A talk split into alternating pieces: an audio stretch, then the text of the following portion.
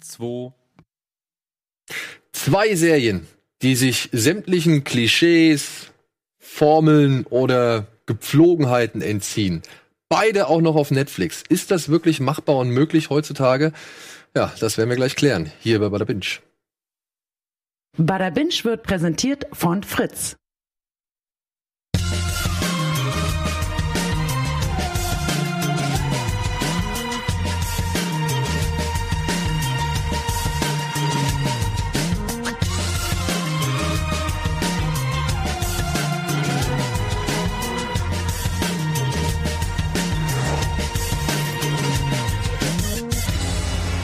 Hallo, herzlich, hallo, herzlich willkommen zu Bada Binge. Alle Da waren wir noch vertieft in ein kleines Fachgespräch. Ja, Wie viele Staffeln Fargo wir gesehen haben. Ja. Herzlich willkommen. wir haben zum ersten Leute. Mal seit äh, ewig gerade einfach tatsächlich zufällig beide auf unser Intro geschaut. Äh, und mal nach 50, über 50 Folgen nimmt man es gar nicht mehr so wahr. Wir haben gerade wirklich gleichzeitig geguckt, was sind da eigentlich nochmal für Serien drin? Ja, und ich musste sagen, ich hatte ein bisschen Spaß mit der Null-Bock-Fresse von dem Hauptdarsteller aus Utopia. Ja, Where's Jessica Hyde? Da Ja. dieser äh, mörderische, mörderische Killer. Hallo, herzlich willkommen, liebe Freunde. Kommt her, drückt, lasst euch mal schön drücken. Wir sind wieder da, alle zwei Wochen hier an dieser Stelle mit Serien.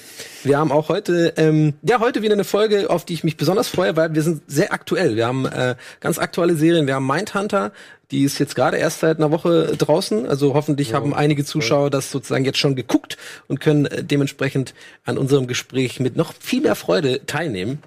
Und wir haben eine Serie, auf die äh, wir schon schauen durften und die aber erst am 30. August erscheint. Das ist Dark Crystal, also der dunkle Kristall, Ära des Widerstands. Ja. Was ein bisschen schade ist, ich habe jetzt in letzter Zeit tatsächlich doch einige Serien gesehen, über die darf ich noch nicht reden. Ja. Das ist echt blöd so, weil ähm, Ach, das sind diese diese Probleme, die man. ja, aber ich würde gern, ich würde gern lieben gern drüber reden. Also es ist jetzt nicht so, denn? Kannst also du das Titel darfst du aber sagen. den Titel darf ich sagen? Ich weiß nicht, ich, doch ich glaube, ich kann sagen, dass ich dass ich Skylines schon gesehen habe. Was war das nochmal? Skylines ist eine neue deutsche, ja, Straßengangster, Ah. Hip-Hop, äh, Börsen oder beziehungsweise Frankfurter Geschäftszweig ähm, ähm, Serie. Ja. Da, also so viel kann ich glaube ich schon sagen. Also mit Edin Hasanovic unter Mhm. anderem, der spielt einen Hip-Hop-Produzenten und dann geht's halt um die Geschicke eines Hip-Hop-Labels und wie halt diese Geschicke beeinflusst werden von zum einen der kriminellen Vergangenheit einiger Mitglieder und dann aber auch wie diese kriminelle Vergangenheit, sag ich mal, Einflüsse hat auf die Geschäftswelt in Frankfurt. So. Ah, okay. Und mehr darf ich nicht sagen. Klingt gut, aber. Ja. Four Blocks meets, äh, wie heißt nochmal? Bad Banks. Bad Banks. Ja, sowas in der Richtung. Ja. Könnte man schon sagen. Mochte ich beides. Ja. Wie gesagt, wie es genau ist. Ja, ja, ja. Du, du, du. Du, Aber, aber, da gibt's halt so ein, zwei, wo, wo die jetzt halt irgendwie freundlicherweise zur Verfügung gestellt worden sind, Ja. aber man darf halt einfach noch nicht so reden. Cool, dann freue ich mich drü äh, drüber, dann in, in Zukunft mit dir äh, hier an dieser Stelle reden zu dürfen. Genau. Ja, Aber ähm, wir können über was anderes reden, was genau. wir jetzt genau gesehen haben. ja, es gab ja ein paar neue Trailer, die rausgekommen sind. Es ist ja nicht so oft, das würde ich jetzt mal sagen, in der Serienwelt, ja, du bist es vom Kino Plus natürlich gewohnt, da sind Trailer gang und gäbe und der eine ist aufregender als der andere, aber bei der Serienwelt habe ich schon das Gefühl, so richtige Trailer machen nicht unbedingt so die virale Runde oder so. Da werden eher, gibt's halt bei Netflix, guckst du rein, ist eher so eine Zusammenfassung, anteasen. Ja, Ja? ich meine, was war denn, was war denn an Trailern irgendwie aus der Serienwelt groß?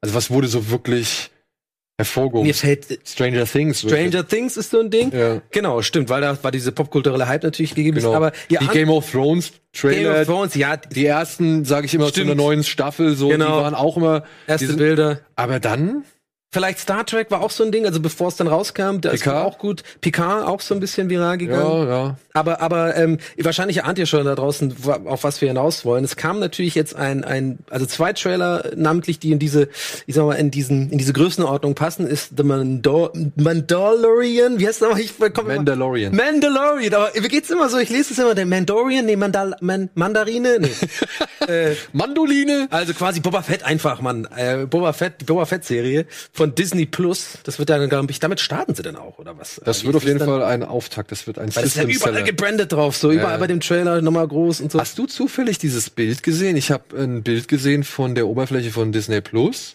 Ja. Und dann habe ich noch eine News gehört, irgendwie, äh, da wurde gesagt, dass schon ein erster europäischer Termin feststeht. Und da war, glaube ich, auch ein Bild dabei aus Holland.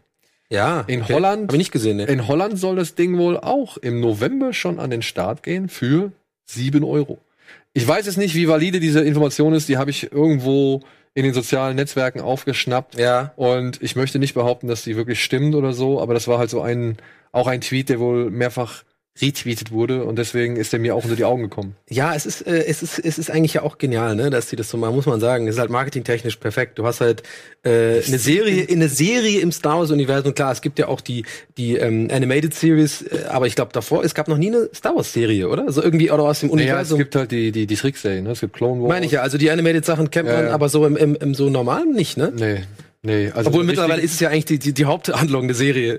Neun, Ja, neun. Folgen sind. Erste Staffel, neun Folgen. Erste Staffel neun Folgen, über jeweils 600 Stunden, keine Ahnung. Aber bevor wir jetzt zu viel ausschauen, ich habe ja gesagt, zwei Trailer, äh, jetzt haben wir schon ein bisschen über, über The Mandalorian gesprochen. äh, und der andere ist natürlich El Camino. Ähm, ja, der Trailer zum Film ist jetzt keine Serie, aber halt quasi ja, basierend auf Breaking Bad, die Fortführung, die, die extra Episode, sagen wir mal. Und ich sag mal so, wie jetzt schon bei Deadwood, jeder, der Breaking Bad geguckt hat, wird sich das wahrscheinlich angucken. Genau. Und genau wie bei Deadwood, leider habe ich diesen Film auch noch nicht gesehen, äh, werde ich mir auch noch angucken, Ja. weil ich halt ein riesengroßer Deadwood-Fan bin. Und äh, ich mag auch Breaking Bad, dementsprechend bin ich natürlich auch Ja. gespannt auf El Camino. Ja, was willst du zuerst gucken? Ich würde sagen, wir gucken zuerst, gucken wir Mandalorian. Nur jetzt mal, ich glaube, ja. weil aber da, wir haben was vorbereitet. Ja, ja, wir haben was vorbereitet. Das Ja. Ding ist, liebe Freunde, ihr habt ja auch mitbekommen, in letzter Zeit gab es immer ein bisschen Verzögerungen mit dem Upload unserer aktuellen Folge, Bada Binge, Kino Plus und so weiter. Und das liegt tatsächlich in der Regel an Trailern, die wir zeigen oder zeigen wollen, über die reden wollen und so weiter und so fort. Und die rechte Lage momentan bei YouTube oder bei den ganzen Lizenzinhabern und so weiter ist halt sehr kompliziert und verworren. Und es ist halt leider auch, man muss sagen, meine Haare ist eine einzige Grauzone. ja, ja, nicht nur eine Grauzone, sondern auch tatsächlich fast eine Willkürzone. Ne? Ja, ja. Weil wir Das wurden hier, wir wurden hier unter anderem von russischen Foodbloggern ge geclaimed. So, Ja. ja. Was ich halt absolut nicht verstehe, aber hast du einen eigenen Kanal, hast du die Möglichkeit zu claimen. Ja. Und da muss halt Ordnung reingebracht werden. Es ist Kraut und Rüben, was da gerade herrscht. Und deswegen, ja, werden wir jetzt diese Trailer ein wenig abtrennen. Und mit ein bisschen Glück seht ihr auch on demand, wie wir diese Trailer gucken und, und sie besprechen. Mit ein bisschen Pech gibt's halt den Eindruck einer Lücke und wir schließen halt dann nahtlos daran an Ja. und werden das halt noch mal kurz thematisieren. Aber falls ihr euch dann wundert, worüber welche Trailer reden, reden die, reden die, reden die, ähm, dann sind das eben die Trailer, die wir nicht zeigen durften, weil wir sie entfernen mussten. Ansonsten hätten wir diese Folge nicht hochladen können. Also noch ein Grund mehr, eigentlich äh, immer dienstags einzuschalten, 19 Uhr. Äh, Live äh, zu schauen oder, ist die beste Option. Oder halt ähm, auf den Programmplan zu gucken. Manchmal sind wir 18.30 auch ein bisschen früher, wenn wir eine längere Folge haben, Beispiel mit Simon oder so. Ja. Aber ja, ja, also wir können halt nichts dafür, aber wir hoffen einfach, dass es heute bleibt. Wir haben auch ein bisschen getweakt, muss man sagen. Wir haben ein bisschen geguckt, dass es vielleicht nicht ganz so einfach äh, so von den Copyright-Bots Ja, genau. Die. Algorithmen, den haben wir jetzt ein bisschen schwierig gemacht. Ja. Deswegen haben wir jetzt hier unsere Trailer-Show.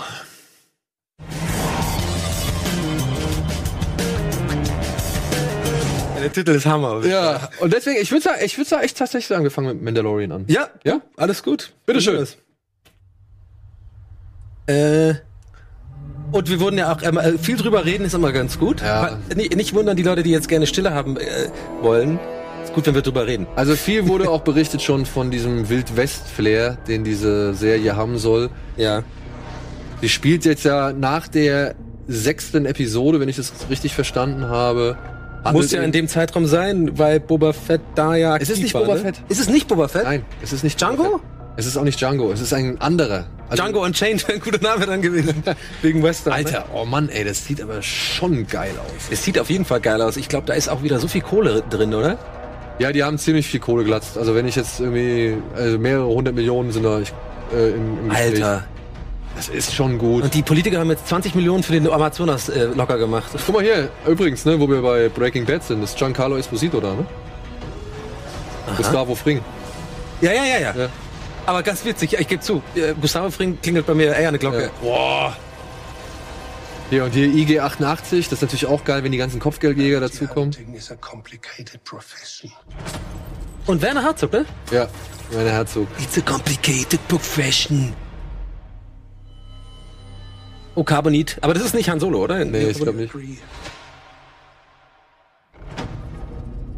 Und weißt du, wer unter dem Helm steht? Mandalorian. Ich muss für mein Gehirn mal. Ja, es ist schon, ey, also, also, wenn ich jetzt, also spätestens jetzt hätte ich Bock auf Disney Plus. Headhunting is a complicated profession. Weißt du, wer unter dem Helm steckt?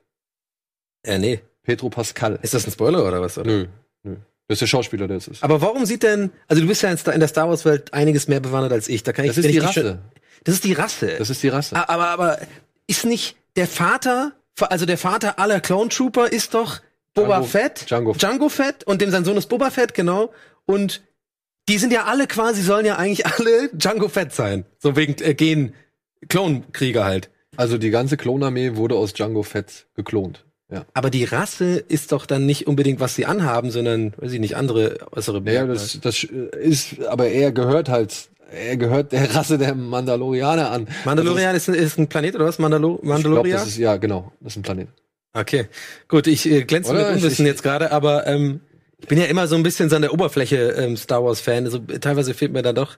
Also wer mein Star Wars Let's Play gesehen hat hier auf dem Kanal, der weiß Bescheid. Einfach alle äh, Sith kaputt machen, fertig. Ja. Also, aber du findest auch geil? Ich find's auf jeden Fall geil. Ich habe da Bock drauf. Ich werd's halt, an- ich find's einfach geil. Ähm, ich war ja immer großer, also Boba Fett war einer meiner Lieblingsfiguren immer schon bei den ersten drei Teilen. Also ich Wissen rede jetzt von 4, 5, 6, Episode Ja. 4, 5, 6. Ähm, wessen nicht sagst du ja. Ich hatte auch tatsächlich so ein, so ein lebensgroßes Poster bei mir im. Äh, also das war so, äh, das Poster war fast zwei Meter groß und er war so 21. Fand ich immer geil. Irgendwie fand ich den immer cool. Und ich, wahrscheinlich fanden viele halt den deswegen cool, weil Boba Fett halt cool ist im Sinne von, der ist halt nicht so der. Nicht alle sind Fan von dem irgendwie. Aber die Rüstung sieht halt saugeil aus. Ja, mit muss diesem halt einfach mal so, sagen. ja. Ähm, was man ja schon im Vorfeld ein bisschen mitbekommen hat, er kriegt äh, wohl wieder eine, seine alte Waffe, also so, Mhm. so eine Art Speerkanone, die ist gerade unter den Fans, die sich gerade mit dem alten Kanon und jetzt auch mit dem neuen Kanon beschäftigen, Mhm. äh, ist das, war das wohl ein großes Ding und die haben sich darüber sehr gefreut. So Carl Weathers spielt auch noch eine Rolle mit, das finde ich dann schon wieder ganz interessant. ja. Und Pedro Pascal ist Carl Weathers, er sagt mir gerade nichts. Was ist das? Wer, wer ist Carl das? Weathers? Wer, wen, wen Apollo Creed. Nee. Ja. Ach, Oder geil. Dylan aus, aus äh, Predator. Mit dem Apollo Arnold Creed. Schwarzenegger hier den Armdrücken macht. Ach, wie geil, ey. Und, und Pedro Pascal ist Prinz Oberin. Oder halt hier aus Narcos, der, der Mexikaner. Ja, ja, Prinz Owen, ja, ja. Ja. Ach, wie lustig. Aber ich, ich muss sagen, also ich bin, ich bin bei dem Trailer halt um einiges mehr ge gehypt, als zum Beispiel bei dem aktuellen Star Wars Trailer, wo ich jetzt nichts zu sagen, weil du hast schon So. gesagt, du möchtest da lieber dir das aufheben, weil es doch vielleicht ein bisschen gespoilert wird, aber alle, die gesehen haben, ähm, meine Meinung dazu ist, ich finde es ein bisschen overhyped und, aber man muss, das ist halt auch wieder die Ansichtssache, so weißt du, äh, ich kann nicht nachvollziehen, warum Leute bei den Sta aktuellen Star Wars Trailer so abgehen, oh krass, oh Gänsehaut, weil ich dann das angucke immer so, ja, okay, wie Ich immer habe aber gleiche Scheiß. gehört, ich habe aber gehört, weil er ziemlich viel Nostalgie beschwört. Ja, aber das machen sie ja immer. Das ist ja, Ja, immer nur aber du Nostalgie. siehst ja wohl, du siehst ja wohl doch ziemlich viele Szenen aus den alten Filmen, oder habe ich das jetzt falsch verstanden? Genau. So, und aber weil ich, worauf ich hinaus will, ist ja quasi das äh, Perpetuum mobile bei mir im Gehirn, dass ich aber beim Mandalorian habe ich das ja auch, obwohl das ja nichts anderes ist. Auch so ein bisschen, man zeigt so Szenen von früher und bleib- weiß ich nicht. Also, Also ich finde, Mandalorian ähm, schafft es eigentlich einen ganz guten Spagat. Also ich finde, es fühlt sich schon nach Star Wars an. ja. Also du hast schon den Eindruck, okay, ich bin jetzt hier in der Star Wars Welt, Mhm. aber gleichzeitig hat es einen gewissen verführerischen Charme des, des Unbekannten. Ja. Weißt du, weil du nicht genau weißt, was passiert da, worum geht's genau, wie wird vor allem, wenn der Herzog sehr geheimnisvoll eingesetzt. Ja, und ich meine, das Ding ist ja, das spielt halt nach Episode 6 so gesehen. Also das heißt, das Imperium ist erstmal down. Ich glaube, es gibt auch noch keine erste Ordnung in dem Moment. Äh, und, und das Machtgefüge ist halt so vielleicht eher auch in einem Vakuumzustand oder so.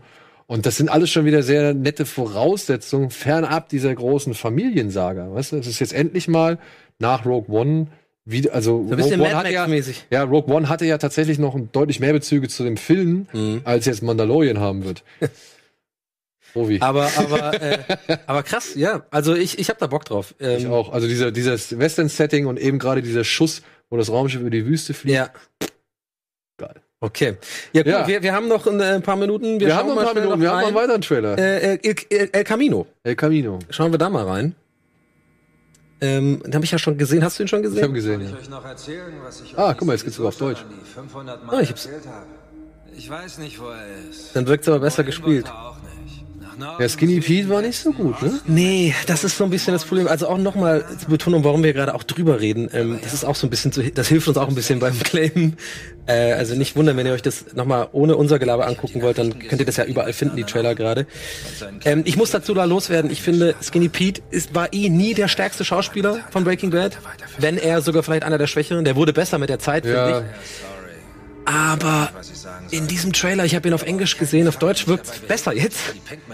Aber ging es dir auch so, dass das echt nicht gut gespielt war? So? Ich fand es zum einen nicht gut gespielt und ich muss tatsächlich sagen, ich bin, also, Ich bin, bist du auch skeptisch? Ich bin skeptisch, ey. ich, ich befürchte, der Film wird Murks. Ich glaube auch.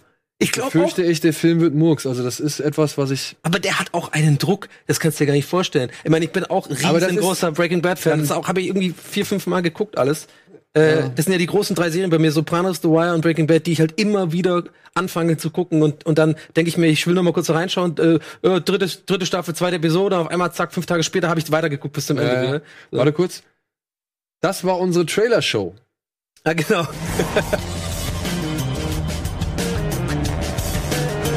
Stimmt, wir haben jetzt den Bumper gemacht. So, also herzlich willkommen zurück. Falls ihr gerade keine Trailer gesehen habt, dann wurden wir geclaimed.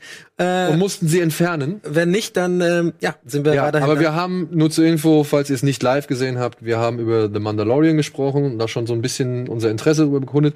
Und jetzt haben wir gerade eben noch zuletzt El Camino geguckt Ja. und sind beide eher Ja. skeptisch. Und Warum eigentlich? Ich glaube, weil Peripher gab es doch einige Meldungen. Ich kann jetzt keine genau nennen, ja, aber ich habe irgendwie sagt mir mein Bauchgefühl und mein mein Hinterkopf sagt mir, da war doch was, dass es ein paar Meldungen schon gab zu irgendwie zum Dreh, dass es wohl nicht alles irgendwie ganz konsequent war, Drehbücher umgeschrieben wurden, dann irgendwie waren ähm, irgendwie ähm, Brian Cranston und die haben irgendwie noch so ein anderes Ding jetzt gemacht, so eine Doku, wo alle, alle dachten, die wären jetzt schon im Set für, ja, ich glaube, das ist aber, das, ich glaube, das Oder war irgendwie- Werbung. irgendwie oder. Werbung oder so, Oder, genau. Ja, also irgendwas war das, was halt auf jeden Fall nichts mit Breaking Bad zu tun hat. Genau. Aber sie haben natürlich das Duo haben sie natürlich genutzt, Ja. also um die die Erwartungshaltung da irgendwie in die Richtung zu schüren, um natürlich auch dann auch die Aufmerksamkeit darauf zu, Ja. zu schaffen. Ne?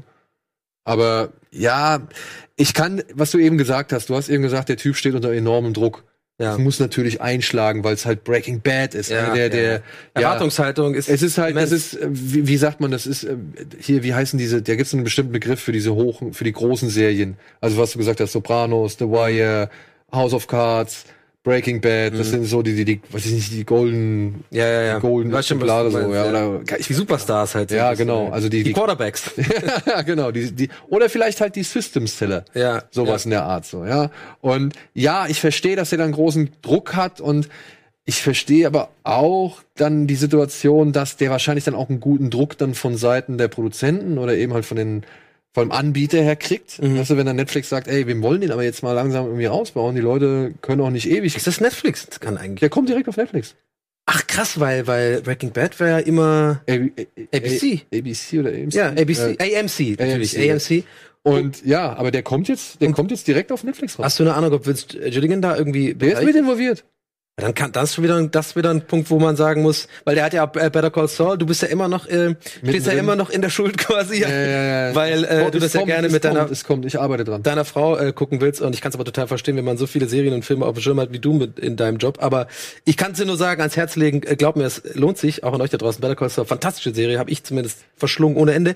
und da ist ja auch Vince Gilligan äh, bis zum Ende dabei geblieben und seine Handschrift ist halt einfach sehr merkbar. Aber die Handschrift habe ich nicht anhand dieses Teasers ge- festgestellt. Nee, ich auch nicht und vor allem nicht äh, äh, Sneaky Pete da, äh, aber wie heißt das? Äh, äh, Skinny. Skinny, Skinny Pete, ich denke immer an und die andere Serie, Sneaky Ja. Pete, ja. Das, das, wir- also der, es war einfach nicht so gut gespielt und er war nicht der beste Schauspieler, was ich halt nicht so ganz gecheckt ist, warum nimmst du für, für, für den Teaser, ist ja eher so ein Teaser für, für, El, für El Camino, also der Film, den alle erwarten, alle Breaking Bad Fans der Welt, warum dann ausgerechnet diesen Schauspieler und dann in so einem Setting, wo man ja wirklich auch noch sehr gut spielen muss, in so einem, ich, ich rede jetzt vor so Polizisten und so, weiß ich nicht.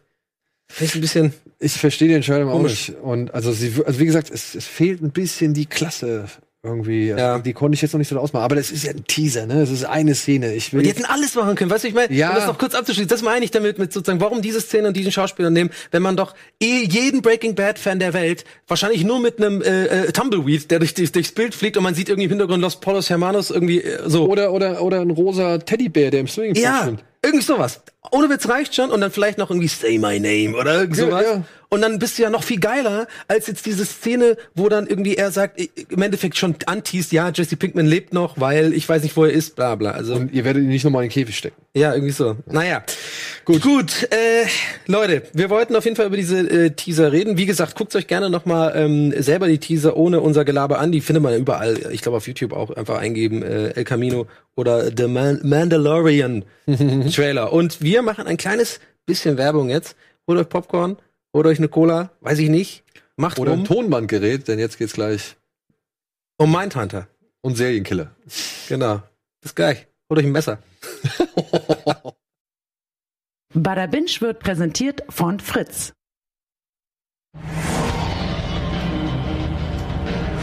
Oh, die Serien-Nerds reden über Serienmörder.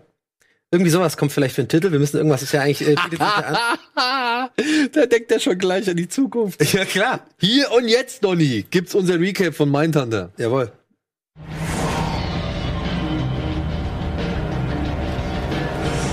Mindhunter Staffel 2 Was haben der BTK-Killer, der Co-Ed-Killer und Charles Manson gemeinsam?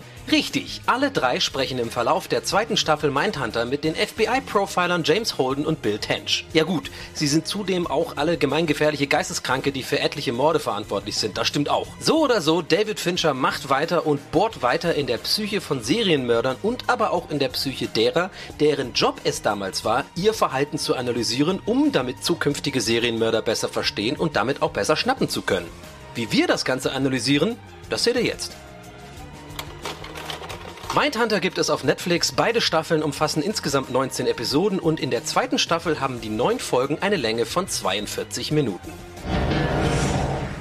Ja, James Holden, äh, hast du richtig erkannt, heißt Holden Ford. Wie kam ich denn jetzt dann auf Hast du, James vielleicht, Holden? hast du vielleicht die Mucke von ihm gehört? James Er wird Holden ja immer Holden genannt in der Serie. Ja, ja. Irgendwie hat sich das da mir, also entschuldigt bitte, das habe ich, habe ich einen Fehler gemacht. Aber- Holden Ford heißt der FBI. James Holden, hast du vielleicht Mucke gehört zufällig von ihm? Ja. Ja, süß. Aber wahrscheinlich gab es da irgendwie einen, einen Synapsen. Synapsenexplosion. Ja, wie fangen wir an? Willst du noch mal äh, erzählen, worum es geht? Oder, Also oder? zweite Staffel schließt eigentlich nahtlos an die erste an. Ja. Wir erleben, wie Holden aus der Ohnmacht äh, erwacht, nachdem er ja in der letzten Folge der ersten Staffel äh, von dem Serienmörder Kemper umarmt worden ist. Ja, ich hatte das übrigens vergessen. Ich musste dann zurück, also quasi Ja. noch mal ansetzen. War das bei dir auch so? Ich habe angefangen, erste Folge, zweite Staffel, direkt in dem Krankenhaus gesehen oder Psychiatrie, weil wurde ja so festgedingt. Ja, ja. Direkt musste ich sagen, nee, ich weiß nicht mehr, worum es geht. Naja, Zurück. also dass, dass er dann noch in Ohnmacht gefallen ist, das wusste ich noch. ja. Ich wusste so andere Rahmengeschichten nicht mehr, aber es gibt einen netten kleinen Recap auf Netflix. Ja, die habe ich auch gedacht, nee, hat mir nicht so wirklich geholfen. Ich habe gedacht, nee, komm, ich habe den Recap so angefangen, habe mir gesagt, ach komm, kein Scheiß, ich schaue noch mal die letzte Folge einfach an. Ja. Dann bist du wieder drin und dann war ich auch drin. Ja. Ja, ja, grob zusammengefasst, zweite Staffel. Also wir erleben in der, das ist, äh, jetzt schon fast ein Kritikpunkt, könnte ich jetzt bringen. Diese Staffel ist so ein bisschen zweigeteilt, würde ich sagen. Ja. Es geht eigentlich darum, dass jetzt die Ermittlungen beziehungsweise die Arbeit dieser Verhaltensforschungsabteilung des FBI, dass die jetzt tatsächlich schon sowas wie eine Art Anerkennung erfährt, beziehungsweise anerkannt wird und Durch soll jetzt neuen Chef. Genau, und soll jetzt ausgebaut werden, eben aufgrund der Tatsache, dass ein neuer Chef namens Gunn zum, zum FBI stößt und halt sich auf die Fahnen geschrieben hat, diese Abteilung auszubauen, denn das ist für ihn ein Prestigeprojekt, was auf jeden Fall die Arbeit des FBI. Naja, Karriereleiter-Step merkt Genau, man schon so ja, ein ja. bisschen. Ne? Ja. Also finde ich. Finde ich jetzt, geht einher. Prestige sagt er zwar vorne rum, aber ich finde, es ist relativ schnell Ja, klar. ja, das ist gut. so ein Washington-Typ. Aber gleichzeitig ist er auch überzeugt von der Arbeit, die Ja. Holden und Trench, äh, Tench da machen. Weiß man nicht, finde ich, bin ich nicht sicher, ob das alles nur Blabla ist, ob der wirklich nur Karriere machen will und das so und genau weiß, damit mit solchen Fällen kann er dann. ah, ich weiß nicht, ich finde, er macht das schon. Der erinnert mich übrigens immer an Runkle von, von ja, ja, ja, ja. äh, Charlie Ich musste Runkle von äh, äh, Californication. Ja. Ich musste auch oft an, an Charlie Und nicht nur wegen der Glatze, der wirklich auch so. eine, Äh, ja. Aber der, der ist gut, der, der Schauspieler. Der macht's gut, finde ich. ja, die die Schauspieler machen es alle gut. Ähm, Ja, äh, kommen wir Finde find ich schon. Also ich finde, also die Hauptdarsteller schon. Ja, ja gut. Wer- Komm, wer wir gleich. Ich würde noch kurz Ja, zum genau, Ende- sorry, ja. Ja, also wie gesagt, und jetzt sollen halt Holden und äh, Tench weiterhin Serienkiller oder Serienmörder ähm, interviewen und sollen die Arbeit weiter ausbauen. Sie kriegen mehr Mittel zur Verfügung, sie kriegen größeres Büro. Aus und dem sie, Keller raus. Und sie kommen aus dem Keller raus und sie kriegen jetzt vor allem auch die Leute, die sie haben wollen. Unter anderem Charles Manson. Aber parallel dazu stößt halt Holden bei einer Dienstreise auf, ein, auf eine Mordserie in Atlanta, wo halt mehrere Kinder umgebracht oder verschwunden sind oder Mhm. entführt worden sind. Und er schreibt es sich halt auch so ein bisschen, weil er sich halt in eine der beteiligten Personen verguckt hat, ähm, also beziehungsweise in, in eine der Personen ver verguckt hat, die halt an der Aufklärung äh, beteiligt ist oder die die Aufklärung möglichst vorantreiben möchte Hm. ähm, engagiert sich Holden jetzt eben für diesen Fall und schafft es, dass das FBI halt eben mit dieser Verhaltensforschungsabteilung an der Suche nach dem Atlanta Child Murder, Murderer, hieß er, glaube ich, ne? Genau. Ja. Also der, der Titel weiß ich nicht mehr genau. Vielleicht muss man noch dazu sagen, also vielleicht ist das für den einen oder anderen völlig klar. Für mich war es immer nicht so, also war es eher wieder so ein ja, Reminder, ah ja, stimmt, so funktioniert's ja in Amerika, dass ja, wenn halt sobald das FBI involviert wird, es so sogenannter Federal Case ist und dann werden halt viel mehr Gelder und äh, Mittel zur Verfügung gestellt, um einen eventuellen Mordfall oder eine Mordserie zu klären. so. Ja. Und das war natürlich dann am Anfang irgendwie so, als er dann Atlanta das irgendwie per Zufall quasi eigentlich mitbekommt, weil er die mit der so, ne, er, ich glaube, er wollte sich da eigentlich was anderes erhoffen, aber dann hat sie ihn halt da so ein bisschen mit reingezogen in diesen Fall. Wir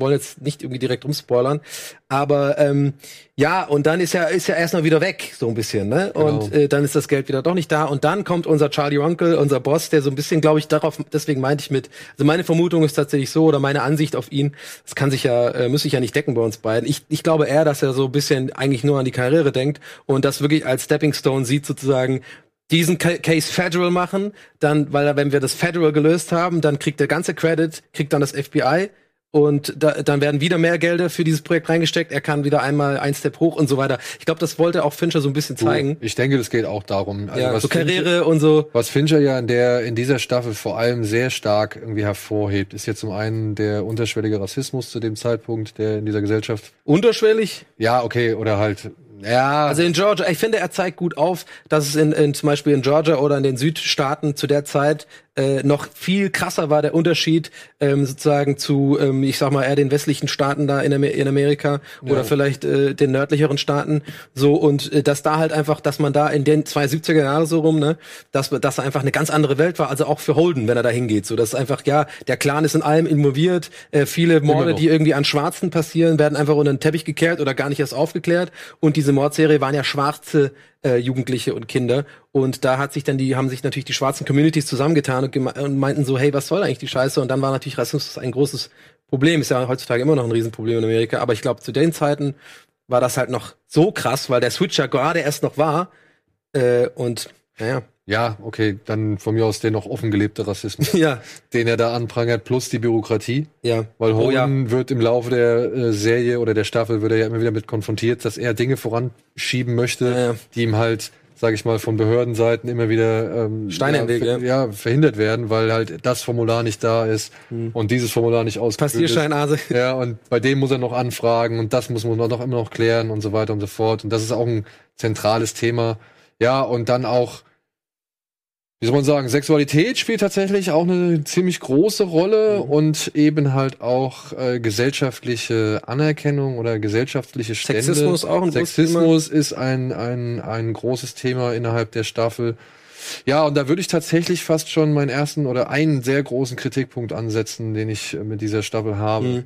Denn ich muss tatsächlich sagen, dass Frau Carr Mhm. Oder Wendy Carr, die, die Psychologin, die Ja. den beiden da zur Seite steht und mit denen arbeitet, dass ich aus dieser Figur, aus deren Sinn und Zweck nicht so ganz schlau werde. Mhm. Denn ich finde, diese Figur ist vor allem dafür da, um eben die Ansichten und diese falschen Ansichten, sage ich mal, damals gerade in Sachen Sexismus irgendwie aufzuzeigen. Mhm. Aber dadurch, finde ich, tritt die Figur Wendy K. in den Hintergrund.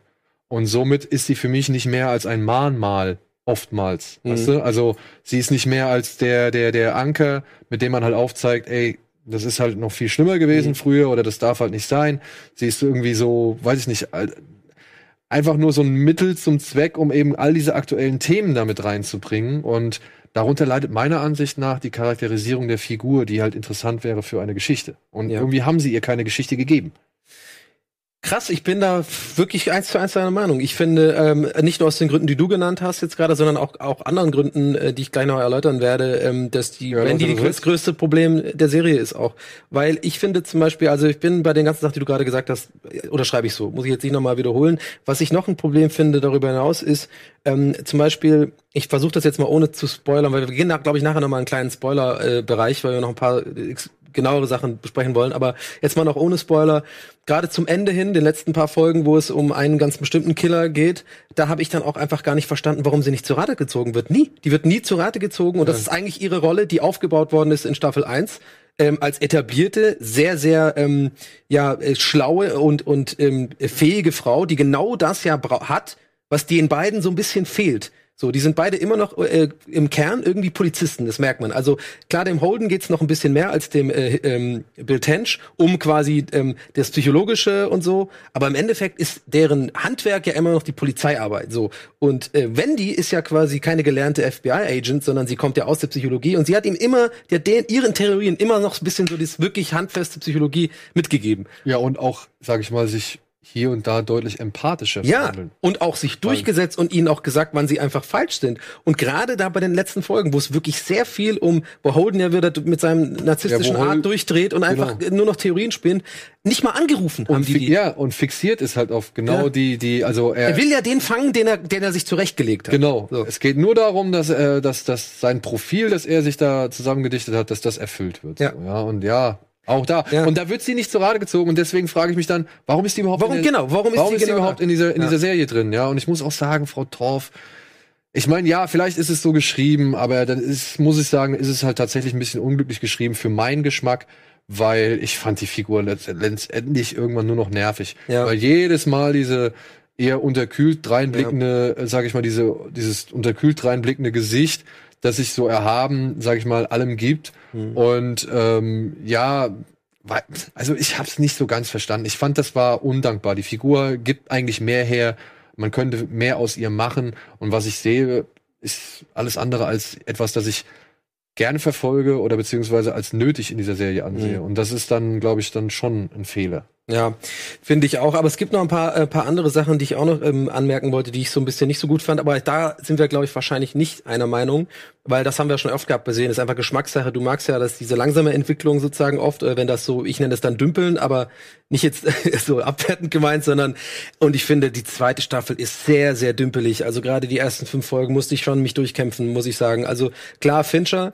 Und also ich glaube, die ersten drei Folgen hat er Regie geführt und glaube ich bei ein paar letzteren Folgen auch. Der hat nicht bei jeder Folge Regie geführt, aber ähm, es ist so sein Stil auf jeden Fall alles und das ist ja auch schön und man kann sich dem man kann sich an den Bildern auch erfreuen. Allein diese die alten geilen Karren so oder gerade diese Shots von hinten, wenn Tench und äh, Holden da durch die, durch die Gegend fahren und er so raucht. Es sieht schon geil aus. Ich check das schon. Aber ich fand ähm, ich fand halt einfach schon ein bisschen langweilig teilweise so, weil es sich sehr langsam entwickelt hat. Ich war auch ein bisschen enttäuscht vom Manson-Gespräch. Ich gehe da jetzt noch nicht auf Details ein, aber irgendwann habe ich, hab ich so gedacht, ja, das habe ich jetzt aus der ersten Staffel schon, kenne ich jetzt alles. Jetzt kommt doch mal mit der Story voran. Was, was passiert denn jetzt? Kommt ein Durchbruch oder was? Nix. Ja, und es dümpelt und dümpelt und dann kommt Atlanta und dann langsam baut sich dieser andere Handlungsstrang aus und der nimmt dann aber auch, muss ich sagen, echt Fahrt auf und dann wird's auch echt spannend bis zu den letzten Folgen. Aber Tatsächlich wollte ich eigentlich gar keinen Fall oder irgendwie irgendeine Geschichte sehen. Ich hätte eigentlich Ja. gerne weiter, du mochtest diese Welt einfach. ja, oder ich hätte gerne weiter einfach einen, einen nach dem anderen äh, Mhm. beobachtet so. Und auch um dann halt jetzt einfach mal auch das aufzugreifen, was du gesagt hast, es sieht, es sieht wieder fantastisch ja, aus. ist einfach echt. Alles sieht fantastisch aus. Es ist so toll rekreiert. Man muss auch sagen, ähm, hier Holden wie auch Tench sind beide wieder super gespielt. Ich will auch nicht nochmal, ne, um nochmal Frau Torf irgendwie vielleicht ein bisschen äh, äh, in Schutz zu nehmen oder beziehungsweise nicht ganz fertig zu machen. Die macht das ja schon gut. Ja. Ja, also sie spielt ja diese Figur oder das, was ihr da gegeben wird, das, das bringt sie ja schon gut rüber. Es ist halt für mich nur nicht so dienlich gewesen. Ja, kann- ja. wo es, und das, das würde ich sagen, aufgrund dessen haben sich für mich ihre Passagen halt eigentlich immer echt total lang angefühlt. und Ja, ja, lange. nee, aber- an denen hatte ich am wenigsten Interesse. Vor allem hat sie ja die beste Ausrede der Welt, die Schauspielerin, weil sie ja mit Fincher gearbeitet hat. So, und da kannst du ja 100 Pro davon ausgehen, dass sie nichts dafür kann, dass die Figur so ist, wie sie am Ende jetzt Mhm. rüberkommt, weil das ist 100 Pro genau das, was Fincher haben wollte. So, und äh, das sind bezahlte Schauspieler, die machen den Job und ähm, wie man ja weiß, oder falls ihr es nicht will, wisst, keine Ahnung, ich habe das mal irgendwo gelesen, dass auf jeden Fall Fincher ja jemand ist, der sehr, sehr viele Takes machen lässt, sehr, sehr viele Takes machen lässt und die, und die Leu- Schauspieler auch lange in ihrer Rolle ähm, bleiben lässt, sozusagen. Also irgendwie habt ihr mal gelesen, da gibt's Drehtage bei Fincher, dass er wirklich, da kommst du als Schauspieler um 9 Uhr morgens ans Set, äh, bist in der Rolle und gehst um 18 Uhr vom Set in der Rolle. Also du bist immer nur, der will immer weitere Takes und der ist sehr demanding, wie man sagt, aber auch gleichzeitig ähm, empathisch genug für die Schauspieler, das rauszuholen, was er will. So, das, that being said, Weißt du, ich meine, darauf will ich hinaus. Also sie hat das, die Rolle, wie wir sie sehen, die wir beide als eher nervig und nicht so gelungen empfinden, die irgendeinen Grund wird er gehabt haben, dass er das so haben wollte. Ja, Aber ja. die Schauspielerin kann nichts dafür, glaube ich. Also die hat wahrscheinlich ihr Bestes. Ich glaube auch nicht. Und dann hast du halt, ja, ich muss sagen, ich habe schon ein kleines unbefriedigtes Gefühl aus dieser zweiten Staffel mitbekommen. Ja? weil ich fand das am Ende nicht, nicht gut gelöst. Nee. So. Und ähm, Wird bestimmt eine dritte geben, oder? ich, ich denke, es wird eine dritte geben. Ich hoffe, es wird eine dritte geben, Mhm. weil alles andere, also und da bin ich halt echt Weißt du, und das meine ich halt, ne? Eine Serie, die sich so den gängigen Konventionen entzieht, indem sie halt so langsam ist, Mhm. die halt auch diese, ja, BTK-Geschichte, wie schon in Staffel 1, immer nur ganz knapp anreißt, Ja. so, ja, und dich dann halt mit so einem Coitus Interruptus da äh, Ja, ja. hinterlässt. Ähm, ich weiß nicht, also ich hoffe, dass Netflix das weiter durchzieht, so, Mhm. dass Netflix halt das Sitzfleisch besitzt, um halt das auch weiter durchzuziehen, weil wenn das jetzt zu Ende wäre und es kommt keine dritte Staffel mehr, äh, das fände ich, fänd ich wirklich ärgerlich, weil Wäre wär mehr als schade auf jeden Fall. Ja. Aber ich, ich, ich bin echter, also ich, ich, wir haben ja nie Einblick in die Zahlen. Das hat man ja einfach nicht Ja. bei Netflix. Und selbst wir irgendwie als äh, Serienjournalisten haben da auch kein irgendwie Zauberbuch, wo wir sowas rausfinden können. Das ist ja alles irgendwie geheim. Aber ich, also ich, mein Bauchgefühl sagt mir, das kann nicht so viel Zuschauer haben. Ich krieg da auch in meinem Dunstkreis, höre ich fa- fast niemand, der das irgendwie guckt. Hab irgendwie auf Insta irgendwie neulich in den Stories mal geballert, dass ich das gucke und sehr viele fragende Gesichter so, und wie ist es, was geht da? Da dachte ich mir so, hey, das muss ich aber bei Stranger Things nicht machen. Weil das gucken alle. Oder, oder weißt du? Also, Ey, bei Stranger Things, ich weiß nicht, ich war mit Das sind Mara, Extrembeispiele. aber nee, ich stand mit Mara im Bus Mhm. und ich habe mich über Stranger Things unterhalten und plötzlich steht so eine junge Frau auf und meint so, ey, nee, noch nicht sagen, ich will, warte, warte, warte, lass mich aussteigen, oder keine Ahnung, ich gehe weg, ich habe die noch nicht gesehen, ich will noch nichts hören, so, weißt du, im Bus. und dann hat ihr keinen Busfahrer mehr. Aber bei, ja, Mindhunter, ich, deswegen, Ja. weißt du, ich habe Ich die würde Angst, es empfehlen, sag ich mal so jetzt. ich, ich, ich empfehle das auch, weil das Ja. ist wirklich, das sind teilweise sehr intelligente Sachen, die da gesagt werden. Das sind sehr, äh, sag ich mal, oder es ist eine sehr intelligente Auseinandersetzung mit den Punkten, die da gemacht Mhm. werden. Und ich glaube, das ist jetzt kein Spoiler, aber ich habe mir die gerade die Folge mit Charles Manson, Mhm. habe ich mir dreimal angeguckt. ja. Die ganze Folge? Die ganze Folge. Warum denn? Weil, weil ich sie geil fand. Weil Ich Echt? fand die wirklich Ich geil. fand die eine der schwächsten Folgen. ja, aber ich fand das halt saugeil. Und gerade den Manson-Auftritt, den habe ich mir in allen Sprachen und mit allen Untertiteln angeguckt. Weil dir das Spiel von ihm gefallen. Weil mir das Spiel von ihm gefallen hat, vor allem weil mir gefallen hat, was er gesagt hat, weil ich die, weil ich die, äh, sag ich mal, den Transfer von aufs Englisch aufs Deutsche nochmal äh, wahrhaben wollte. Und meine lieben Kollegen von Netflix. Es ist nur ein nett gemeinter Rat, aber vielleicht solltet ihr hin und wieder mal die Untertitel noch so ein bisschen abgleichen oder durchgehen. Ich habe wirklich, ich habe auf Deutsch mit englischen Untertiteln geguckt, ich habe auf Englisch mit deutschen Untertiteln geguckt, Ja. ich habe auf Englisch mit englischen Untertiteln geguckt und ich habe auf Deutsch mit deutschen. Irgendwo sitzt jetzt ein Prakti gerade bei Ja. Netflix sagt so, sei ruhig, sag nichts, ich bin hier in meinem Keller, ich dachte, es fällt keinem auf. Und, und dann sind schon, da sind schon ein paar, doch paar schöne Klopse drin, so, ne? Ja. Also, ich bin jetzt nicht penibel und nicht, das, Nee, gar nicht. aber das ist mir dann schon mal, du, Nein, nee. aber er sagt dann halt zum Beispiel Nancy und unten steht Nance und Ja, also okay. Sachen so. Und ich finde, da kann man schon. Aber wer achtet denn jetzt da so hart drauf? Come on, Schröck. Das ist so, das machen nur die, die, die Schröck-Spezies. Wie gesagt, ich habe einfach. Aber es ist ja berechtigt, Ich, ich wollte, ich wollte das alles nur erfahren. Ich wollte wirklich jedes Level mitnehmen. Und da sind mir halt dann doch mehr, ist halt mir mehr aufgefallen Mhm. als, sag ich mal, nur eine kleine Anzahl, wo ich sage, ja komm, Schwamm drüber, so braucht kein Ja. Mensch. Aber da ist mir schon, das ist mir schon halt, wie gesagt, durchgehen. Und es sind zehn Folgen, also es ist mir durch, nee, neun Folgen. Hast du dich mit den Mördern so ein bisschen beschäftigt? Also auch mit Manson vorher schon? Ich habe erst äh, durch die Serie mal nicht, nicht so eine super Session gemacht, aber ich habe so ein paar Menschen-Videos angeguckt. So. Manson. Ja, mit Manson habe ich mich schon so ein bisschen auseinandergesetzt, unter anderem ja auch, ich meine, das Gibt's auch Ding einen ist, Film drüber, oder? Ein paar Filme über. gibt ein paar, also es gibt ja auch der, der, ähm, das Buch, was er ihm dahin halt, Mhm. also da, was er ihm äh, rüberschiebt. Hält das Geld da. Hält das Geld von dem, von dem, äh, von diesem Staatsanwalt. Das ist ja auch verfilmt worden. Die Lacht Mhm. der langen Messer heißt der, glaube ich, auf Deutsch. Und äh, ja, also natürlich dann auch musikalisch. Unter anderem, weil ja Guns N' Roses zum Beispiel einen Song von ihm als Hidden Track auf einem Album hat. Echt? Auf dem Spaghetti Incident, da gab es damals echt Aufregung deswegen. Krass. Okay. Äh, da musst du aber auch, glaube ich, irgendwie eins, ich glaube, den letzten Song, den musst du 15 Minuten vorspulen oder sowas. Und dann, weil du wunderst dich halt, warum ist der eine halbe Stunde lang? Mhm. Und dann musst du aber halt dann wirklich so 10, 15 Minuten vorspulen und dann kommt der Mensch. Aus dem Knast dann gemacht, oder? Der war ja ich weiß nicht, ob die den vorher gemacht haben oder nicht, aber in der Serie spielen sie auch einen Track von Manson. Mhm. Und ja, ich habe mich schon so ein bisschen mit dem auseinandergesetzt und ich fand da tatsächlich ein paar Punkte ganz interessant. Auch wie der Darsteller, der übrigens, wenn ich das richtig verstanden habe, ist das der gleiche Darsteller, der auch in Once Upon a Time in Hollywood. Ich habe den noch nie gesehen vorher, den Schauspieler. Ich habe mich schon gewundert, weil es gut gespielt war. Der spielt, Aber ähm, ich, ich, hab, ich kann mir auch vorstellen, dass solche Rollen, also ne, um Gottes Willen, nicht, dass ich selber da- besser könnte, will man sich- leichter zu spielen sind, oder? Weil die so über, die sind so überzeichnet, oder? Du kannst so Videos angucken von ihm, wenn du ein bisschen, Ich glaube, mit das der, ich glaube, das ist eine Rolle, an die man sich nicht so gerne. Ist so ranwagt. subtile Spiel nicht viel schwieriger wie beim Ed Kemper? So dieses ganz subtile, anstatt dieses so auf den Tisch bringen und so dieses ja wow, und dann diesen Akzent Ja, machen und so. ja, da gebe ich dir recht, aber ich meine, er macht es halt noch insofern, er übertreibt es nicht. Mhm. Und das Ding ist, ich glaube, dass die große Gefahr bei dieser Figur ist, dass, und das sagt ja Fincher zum Beispiel auch selbst, er bedeutet es ja auch, dass er zum Beispiel mit sieben so ein bisschen den, den, die Lust am Serienkiller äh, weiter geschürt hat. Mhm. Ja, und das macht er jetzt mit Mindhunter, versucht das ja alles so ein bisschen zu relativieren, indem er halt immer wieder aufzeigt, was das eigentlich für arme Wichte sind. Wie, weil der hat echt Angst, dass Leute wegen ihm sozusagen anfangen. Also hat er noch sieben.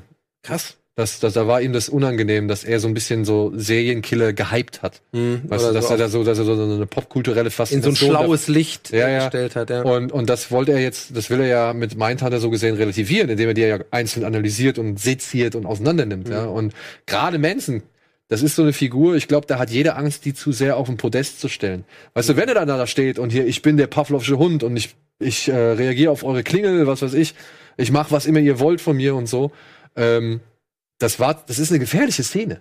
Aber warum, das habe ich nicht ganz verstanden. Also ich hoffe, ich überfrage, du bist jetzt nicht überfragt, aber der ist ja äh, ewig im Gefängnis, aber er hat ja nicht, er hat ja nicht gemordet selber. Aber wofür haben die den denn eigentlich? Äh, Ich glaube, die äh, haben den für ganz andere, also das, das weiß ich tatsächlich. Dass der hinter Gittern gehört, hat wahrscheinlich der Judge sofort gesehen, weil der ist gefährlich für die Menschheit, weil er Leute irgendwie manipulieren kann wohl oder keine Ahnung. Aber ich, ich weiß gar nicht.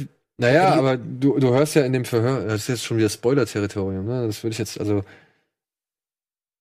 Also ich glaube, es ist tatsächlich schon so ein bisschen wie Manson in der, in der, in der Folge sagt, dass sie einen Teufel brauchten und haben alles dafür getan, dass dieser Teufel dann hinter Gitter landet und jeder seinen Finger auf den zeigen kann und sagen, ah ja, so sind wir nicht. Und das ist ja das, was am Ende dann in der Staffel nochmal passiert. So gesehen. Ja, gut, stimmt, ja. Ich finde, wir haben es gut geschafft ohne Spoiler. Ich glaube, wir Ja. müssen da gar nicht mehr, weil es macht vielleicht auch Lust für den einen oder anderen, äh, sich das Ey, noch nicht anzugucken, weil wir so ein bisschen kryptisch ähm, da, rumreden. Aber Es ist eine langsame Ja. Serie, es ist eine ruhige Serie, keine Frage, Ja. aber Also ich, ich, mein größter Kritikpunkt ist, den wir noch äh, auch noch loswerden, ist, ich glaube, ähm, Fincher oder keine Ahnung, Fincher macht ja nicht alles alleine, sondern die die Leute, die die Serie machen an sich, ähm, ich glaube, die wollten zu viel, zu viele Sachen aufzeigen. Also auch. Sexismus wollten sie aufzeigen, dann sehr sehr große Rolle spielt Narzissmus, spielt die ganze Zeit eine Rolle durch die in Rolle Homosexualität. Homosexualität, dann ähm, Rassismus und so viele krasse Probleme, die auf jeden Fall Amerika und auch in der ganzen Welt einfach so ein riesen Thema sind, alles da reinzupacken und das fand ich einfach, die haben sich zu viel vorgenommen und Ich ich, finde, das auch. merkt man. die haben sich ein bisschen verzettelt. Vielleicht hätten sie noch eine Folge mehr machen sollen oder eben einen Handlungsstrang weglassen Mhm. aber dabei sollen. läuft es doch so langsam. Eigentlich hätte Ja. man ja Zeit. Aber es ist, es macht irgendwie keinen Sinn. Aber trotzdem ist es verdammt hochwertig, es ist echt gut gespielt, es ist saugut in Szene gesetzt. Diese Bilder von diesem Trauermarsch, die dann in diesem alten, dieser Grisseloptik waren, in dieser Super 8 Ihr Mhm. mit dem, ja. Ja, und ah, das war halt auch das so coole Sachen, so geile Spielereien dabei. Der Score. Hast du die Pringles-Dose gesehen? Ja, ja. Oder der Score. Immer, die- dieses flehende Ja, ja. Piano, Ja, ja. was sie da so drin haben. Ey, das sind so gute Sachen dabei. Ja, das ist schon, also ist schade, dass ich da einfach, glaube ich, ein bisschen, ja, wie du gesagt hast, zu viel wollte. Ja. Und ähm, als letztes vielleicht noch auf jeden Fall, für die es gesehen haben, wissen Bescheid, äh, die, die ganze Storyline von Bill Tench, da wollen wir jetzt nicht spoilern, Ja. die ist natürlich auch super, äh, also super heftig, aber halt auch einfach sehr interessant gemacht und äh, spricht auch wieder Themen an, auch wieder dann die Psychologie-Thema und wie entwickelt man sich und so. Ja, also ich glaube, da sind wir uns einig. Viel, viel gewollt, trotzdem gut. Ich weiß nicht, ich würde echt mit dem Fazit trotzdem rausgehen. Nicht, nicht mehr als sieben von zehn oder so bei der zweiten Staffel oder so. Mehr kriege ich da nicht hin, weil irgendwie. Und ich würde jetzt auch nicht händeringend und, und Leute schüttelnd empfehlen und sagen, guckt euch das unbedingt an, so wie ich schon teilweise bei anderen Serien hatte. Aber man Aber muss. man kann auch nicht sagen, das ist keine Empfehlung, weil es ist schon was ja, anderes. schon. Aber man muss Geduld haben. So ein ja, bisschen. man muss Geduld haben. und man muss sich auf Langatmigkeit einstellen oder auch Lust drauf haben. So, Ja. dann ist es echt eine gute Nummer. Gute Nummer. So. So, damit gehen wir kurz in die Werbung und melden uns gleich zurück mit der dunkle Kristall Ära des Widerstands und dafür holen wir uns noch einen kleinen Gast dazu, ne? Ja. Einen kleinen Gast, das klingt jetzt scheiße. Nein, wir holen uns einen netten Gast dazu. Bis gleich. Bada Binge wird präsentiert von Fritz.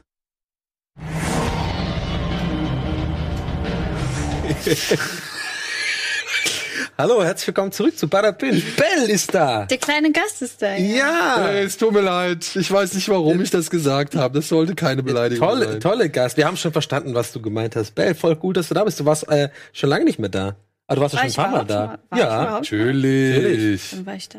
Wir, waren, Äh, wir, wir haben doch über eine, da warst du hier wirklich die ganze Folge. Da haben wir über. Das ist immer glaubwürdig. Game of Thrones meinst du? Nein, Du warst doch hier, wo wir, wo, du, wo wir Nicht- hier vor der Kamera waren, weißt du noch? Nicht Game of Thrones, da ging es um was anderes. Ich weiß es nicht. Da ging es um ja eine. Science-Fiction-Serie oder sowas. Da hatten wir nämlich, da ging es, glaube ich, noch darum. Ja. Ich bin mir hundertprozentig sicher, dass du schon hier warst. Ähm, ich, ich auch. ist ja auch, Alles. ist ja auch Wurst, Hauptsache du bist jetzt da. Genau. Denn du hast, ähm, soweit ich das verstanden habe, auch so ein bisschen was mit der dunkle Kristall zu tun. Ähm, hast du den Film gesehen? Hast du die Serie gesehen? Genau. Wie sieht's da aus? Ich habe den Film gesehen und geliebt damals, auch wenn er sehr creepy war wegen den Figuren. Mhm. Aber ich mochte die ganze Welt und sowas total, ganz, äh, total Ja. gern. Das ist äh, 82 kam, kam der raus, ne? 82, 82, 83, ja. Aber wir haben ja eine kleine Minimatz dazu. Vielleicht schauen wir da jetzt erstmal kurz rein. Die kommt jetzt und dann reden wir ein bisschen über der dunkle Kristall, Ära des Widerstands.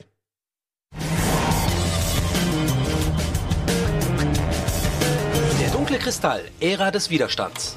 Als Prequel zum gleichnamigen Film aus dem Jahre 1982 erscheint nun auf Netflix eine Serienadaption des Fantasy-Klassikers Der dunkle Kristall. Unter dem Titelzusatz Ära des Widerstands versuchen die drei Gelflinge Rian, Brea und Det hinter das schreckliche Geheimnis der Kraft der Skexe zu kommen, um ihre Welt zu retten. Wir durften vorab einen Blick auf die Serie werfen und haben den Puppen mit Adlersaugen auf die Finger geschaut. Der dunkle Kristall, Ära des Widerstands, kommt ab dem 30. August auf Netflix raus. Die erste und wohl einzige Staffel umfasst 10 Episoden, wobei die einzelnen Episoden eine Dauer von 46 bis 61 Minuten haben. Da aber auch schon direkt einen raus. Die erste und wohl einzige Das Staffel. hat meine Recherche tatsächlich ergeben, dass ähm, äh, die Produktion wohl, also in der Pressemeldung stand drin, dass nur eine Staffel geplant ist. Ja. Was schade ist. Deswegen auch das Wort wohl, da kann man sich immer so ein Äh. bisschen äh, das Leben leicht machen.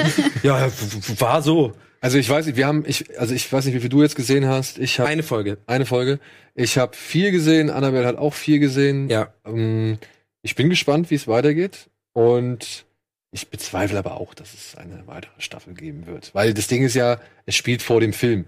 Wir wissen also, Mhm. was letztendlich passieren wird. Also Ja, jeder, der also, den Film gesehen hat. Ja, gut, aber kann ich direkt äh, widersprechen. Also wie gesagt, ähm, mehr ins Detail geht ihr dann hoffentlich gleich, wenn ihr beide schon vier gesehen habt, den Film gesehen habt. Ich kann aber sagen, meine Logik war, ich habe den Film nie gesehen, hat mir auch ehrlich gesagt nichts gesagt. Ähm, und ich dachte mir so, ja geil, Prequel, ja, ist ja cool für mich, perfekt, weil dann kann ich ja einfach da einsteigen. Ich hab nichts verstanden, nichts. Aramelle muss da lang und dann gibt's irgendwie den Albel und da müssen wir alle zum Ölgall gehen und so. Und ich so, worüber reden die die ganze Zeit? Ich, habe nichts verstanden. Kann ich komplett verstehen. In der ersten Folge war ich Ja. auch noch ziemlich lost, vor allen Dingen, weil es da ja auch gefühlt bei den Figuren nur zwei, drei Haarfarben gibt und die Ja. sich sehr ähnlich sahen. Ey, Ich krass, vor allem die weiblichen äh, äh, Grindel, äh, Grin, Grindel, äh, G- Gindels, Kann, Genflinge. Genflinge. Ja, so, die sehen alle gleich aus, ne? ja, ja, ich kann schon verstehen irgendwie, aber irgendwann ist man dann doch drin. Ja. Ja.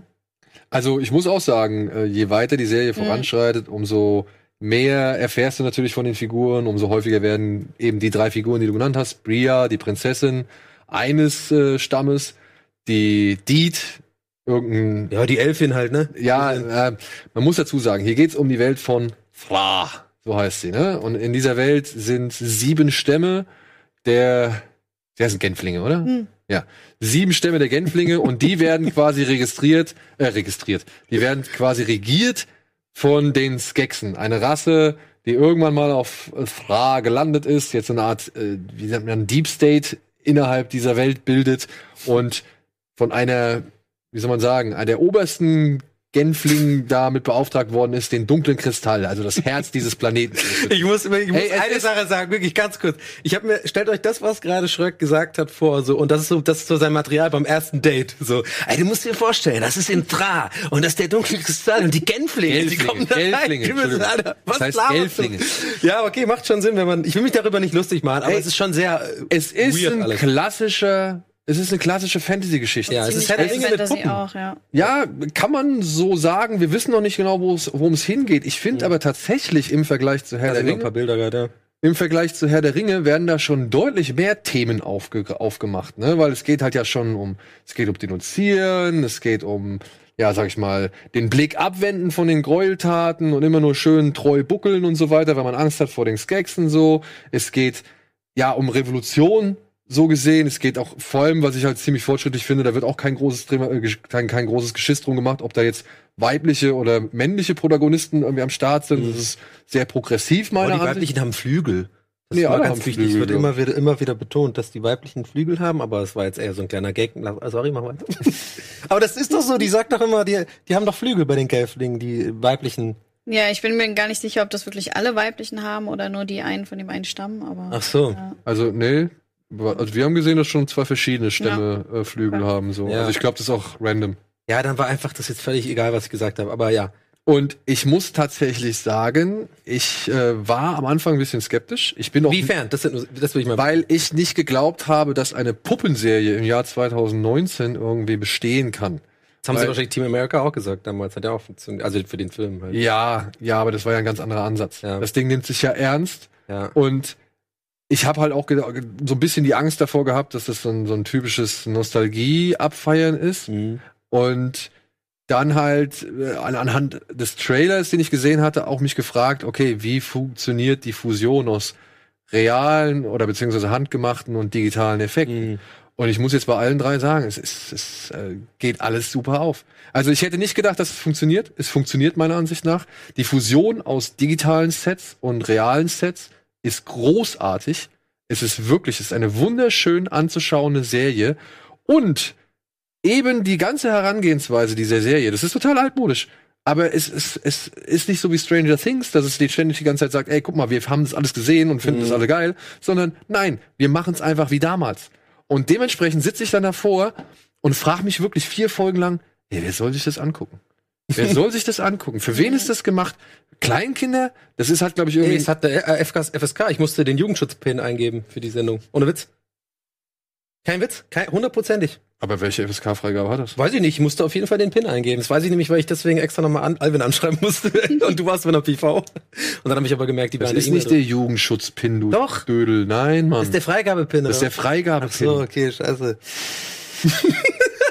Aber so creepy ist es trotzdem. Diese Skeksis und Ja? sowas, die Ja. sehen schon hart aus. Auch diese ganzen Flüssigkeiten, die da aus den Puppen Ja, rauskommen, wo heiß, wo, wer weiß woher, ey, das ist schon ganz schön. Ja. Das ist schon, Schon also da gibt's eklig, auch ein ja. paar wirklich unangenehme Momente. Ja. Ja. Es gibt eine, eine, ich, ne, ich glaube in Folge drei oder vier wird einer gefoltert.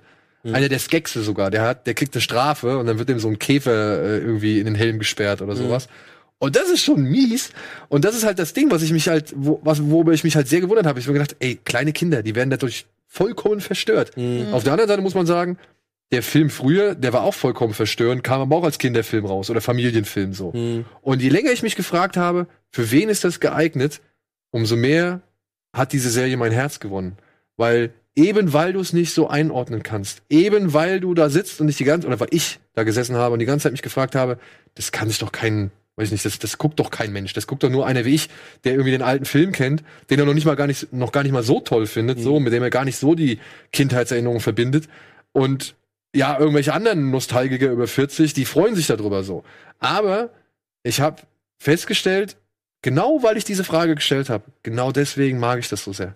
Aber Weil ge- es- geht's dir auch so, Bell? Weil du bist ja nicht über 40. Ich meine, wie, wie, wie kamst du denn zu dem Film? Du bist ja Ähm, jünger, auch jünger als ich. Ich weiß gar nicht mehr, wie ich den Film damals geguckt habe, aber äh, mir gefällt die Serie auch vor allen Dingen dadurch, dass da so viel Tradition dahinter steckt, dass da Puppen von Jim Henson genommen wurden, die schon damals im Film auftauchten. Ach, ist es so, ja? Die Tochter von Jim Henson hat die Serie produced, die Creature Designer haben das nach 35 Jahren wieder angefangen, neue Puppen designt und sogar noch den Sohn, der damals das kleine Baby von Labyrinth gespielt hat, der designt da auch die Creature und so. Das ist richtig so eine, so, ein, so eine Family seit über 30 Jahren ist, die einfach ihr Herzblut komplett da reinstecken und dem Jim Henson noch so ähm, Tribut zollen. Das fand ich einfach großartig. Und man muss dazu sagen, dass sie auch die Puppen, die, die haben sich jetzt nicht auf dem Status quo von damals ausgeruht, sondern sie haben es ja weiterentwickelt. Also auch wenn die Puppen, da gebe ich dir vollkommen recht, was du gesagt hast, ne, dass die halt so steril oder so, so starr Ja. aussehen und das ist schon, also gerade die Gelflinge wirken schon Ja, eher die befremdlich. geht, weil die haben ja auch, die sind so überzeichnet. Und sehen Die ja Skexe, und hast du mal gesehen, Vögel wer da alles spricht?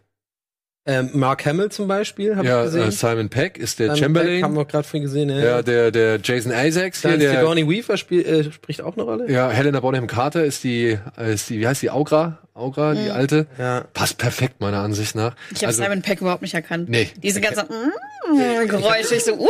Ich habe es tatsächlich auf Deutsch geguckt. Das ist auch mal eine Seltenheit. Ich habe Ja? gedacht, damit Nee, komme ich besser aber- klar, weil so viele ähm, in Anführungszeichen Fremdwörter, so ja. woher die kommen und Ja, so, ja. Äh, wusste ich nicht so ganz. Aber Ich hab's halt später dann Aber mal- wegen dem, wegen dem unheimlich Ding wollte ich auch noch mal kurz sagen, weil ähm, das war ja immer schon so. Ich bin zum Beispiel mit dem Film Willow äh, aufgewachsen oder Willow, äh, aus irgendeinem Grund erinnert mich das an Willow, Ja, obwohl es ja kein Puppenfilm war, sondern einfach die Optik kombiniert mit natürlich die, der erste Teil unendliche Geschichte. Ist ja auch so ein bisschen so nicht Puppen, aber auch diese ja, das sind ja auch, doch, das sind ja Puppen, aber halt nicht so Animatronics. Puppenspielpuppen, Animatronics-Dinger. Ja. Und das war auch unheimlich. Also es hat mich als Kind auch Ja. jetzt nicht verstört, aber äh, im, im, im Kern geht's ja oft um, wie bei Märchen, es geht ja um so eine, eine Grundaussage, die Bösen sind die und äh, mit der Einstellung kannst du gegen Bös, äh, das Böse kämpfen so und das ist gut. Und im Endeffekt ist die Aussage ja gut, aber ich gebe dir recht, teilweise sind schon so ein bisschen hart, harte Szenen so vielleicht für Kinder, ja.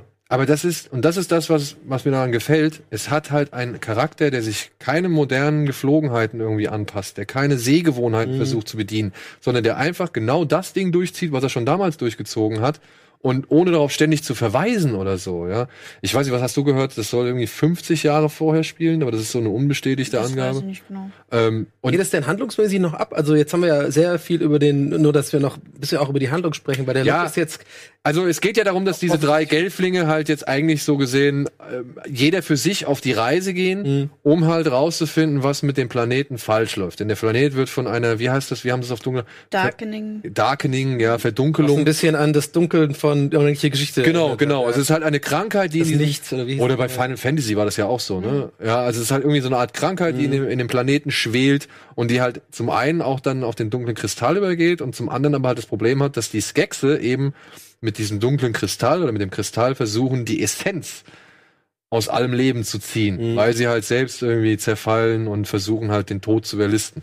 Und das sind schon ein paar diebe Themen da drin, die Aber ist ja auch so ein richtig Klassiker, also fand, fand ich. Also Ja. das war jetzt mal abgesehen davon, ähm, vielleicht geht's dem anderen auch so, wenn er sich die erste Folge anguckt und ähnlich tickt wie ich und das damit jetzt nicht immer schon was anfangen konnte mit so Puppengedöns und dem Film.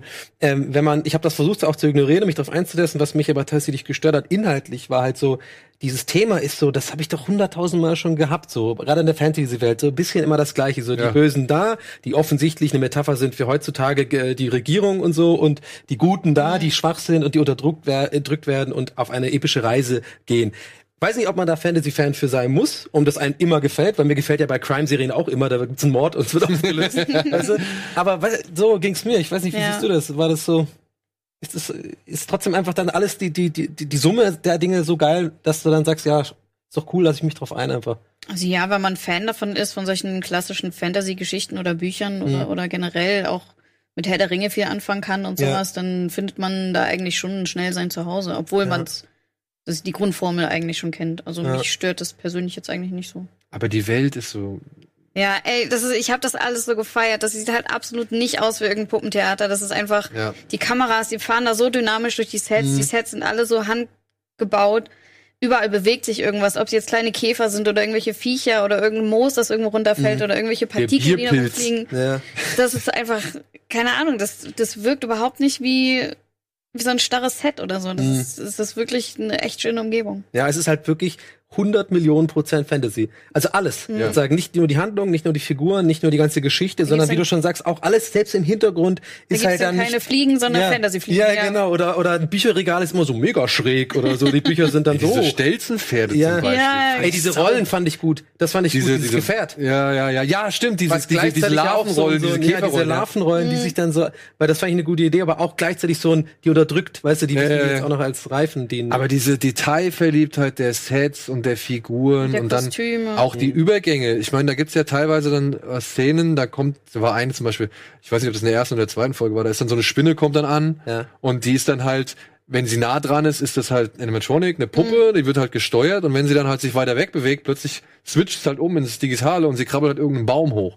Und diese nahtlosen Übergänge, die haben, die haben sie echt gut gemacht. Äh, ich frage mich auch bei den, Sek bei den Skeksen immer die Zunge, inwiefern die noch, weil die auch Also- manchmal schon relativ digital aussieht. Ich finde, die, die Zunge ist tatsächlich bei den Skeksen immer das, was mir am meisten aufgefallen Ja, ist, dass genau. es digital ist. Also einmal gibt's, ich glaube, da spricht der, der, der Imperator oder der, der, der Böse, also der Chef, ähm, der spricht einmal so ziemlich und dann sieht man die Zunge richtig, richtig schön beweglich rumschnalzen und das sieht man bei den anderen nicht. Also das glaube ich, da haben sie die Zunge immer mal digital ausgebessert. Aber ich finde, diese digitalen Ausbesserungen, die stören nicht. Die, die ergänzen sich schön harmonisch mit den handgemachten Sets. So. Vor allen Dingen denkt man sich bei den Puppen mehr, sobald da Beine drin sind, erstmal so, oh, wie sieht das aus? Und dann so, ah, okay, geht. Ja, geht. Ja.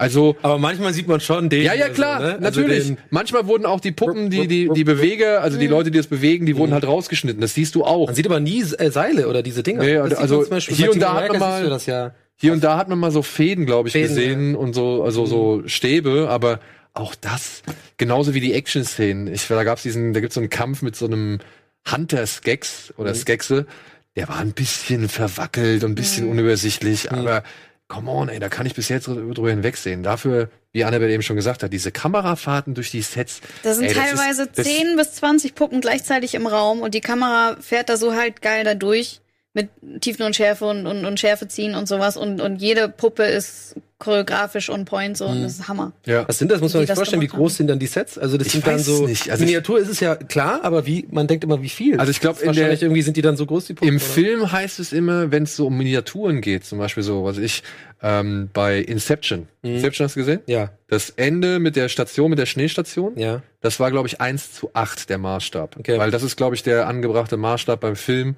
1 So, zu es noch 8, realistisch dass es noch realistisch wirkt, aber halt trotzdem noch ein Modell ist. Und ich könnte mir auch vorstellen, dass das so ist. Aber ich meine, du musst dir auch vorstellen, ne? Die Skexe, ich glaube, da steckt jeder jeweils einer drin. Mhm. Die müssen sich ja auch frei bewegen können durch die, durch die Sets. Also da denke ich mal, dass die Skexe-Sets, die sind schon los. eins zu eins. So, und vielleicht sind die Gelflinge halt dann, ja, eins zu acht oder Stell so. dir mal vor, so, so ein Pen and Paper bei uns würde so, so ein Set. Alter, das, Das wäre schon so krass, ne? Ui, ui. Weil das ist schon echt heftig. Ja, cool. Ähm, ja, also wie gesagt, ich, äh, interessant auf jeden Fall euren, euren, euren Input damals zu hören. Ich hoffe für die Zuschauer auch, weil für mich, ich habe jetzt gerade mich wie ein Zuschauer gefühlt, weil ich hier wirklich nur die eine Folge gesehen habe, dafür, damit jetzt ehrlich gesagt nicht so wirklich viel anfangen konnte. Ich glaube auch nicht, dass ich es unbedingt jetzt super viel Ey, weiter gucke, ich aber kann ich das find's auch irgendwie, verstehen. irgendwie befriedigt mich das, wenn man trotzdem so Leute sieht, die, die dafür, die sich dafür begeistern können. das ist halt irgendwie, das wirkt wie ein Kuriosum. Das wirkt Weil schlecht gemacht ist, man kann es nicht haten, das will ich damit vielleicht sagen. Genau, man- also man kann es nicht haten. Ich kann, vielleicht kann man sagen, man kann nichts damit anfangen und sagen, hey, das ist einfach nicht meine Welt, Mhm. ein bisschen zu viel Fantasy. Aber haten kann, kann ich das nicht, weil man einfach selbst, man merkt halt, das ist einfach saugut gemacht und hat irgendwie eine, eine viel Liebe zum Detail drin und so. Und wer sich darauf einlassen will, Und das von einem Regisseur, der eigentlich eher nicht so für die, für die wieso, was besten macht Filme. der denn sonst so? Der hat Transporter unter anderem gemacht. Aha, okay. äh, und Hulk, den, den Edward Norton Hulk, den hat er gemacht. Oh ja, krass. Zum Beispiel. Also, hey, Louis Leterrier, wie er heißt, ist schon ein solider Regisseur, will ich gar nicht abstreiten, so, aber man merkt halt irgendwie, dass er hier einfach ganz andere Mittel und Möglichkeiten hatte und er, er ja, ich weiß nicht, der, der, der legt eine, sag ich mal, bis dato kaum gesehene Lust am Inszenieren hin. Mhm. Die habe ich bisher bei ihm nicht so feststellen können. Aber er ist ein, wirklich ein solider Vielleicht Regisseur. hat er immer schon zu Hause mit Puppen gespielt. Und Vielleicht. war das das Ding. Cool. Äh, wir sind leider schon am Ende der Sendung. Vielen Dank für den kurzen, aber doch ähm, inhalts- und ähm, geistreichen ähm, ja, äh, Auftritt, würde ich sagen. Geistreich. Habe ich noch nicht, ich Aber du guckst fertig, ich oder? meine. Auf jeden Fall. Ja, ja ich auch. Bälle und Schreck gucken weiter. Ich wahrscheinlich nicht mehr, aber ähm, wir gucken auf jeden Fall, dass wir uns in zwei Wochen wiedersehen. Äh, an selber Stelle, selbe Welle. Hier und ja, danke fürs Zuschauen. Haut rein.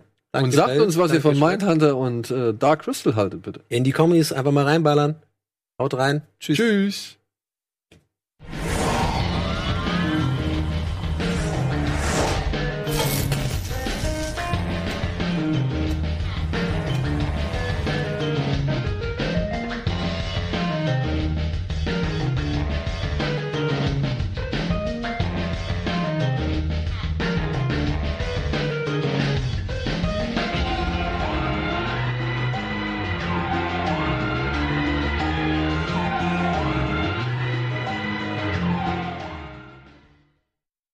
Diese Sendung kannst du als Video schauen und als Podcast hören. Mehr dazu unter rbtv.to slash badabinch.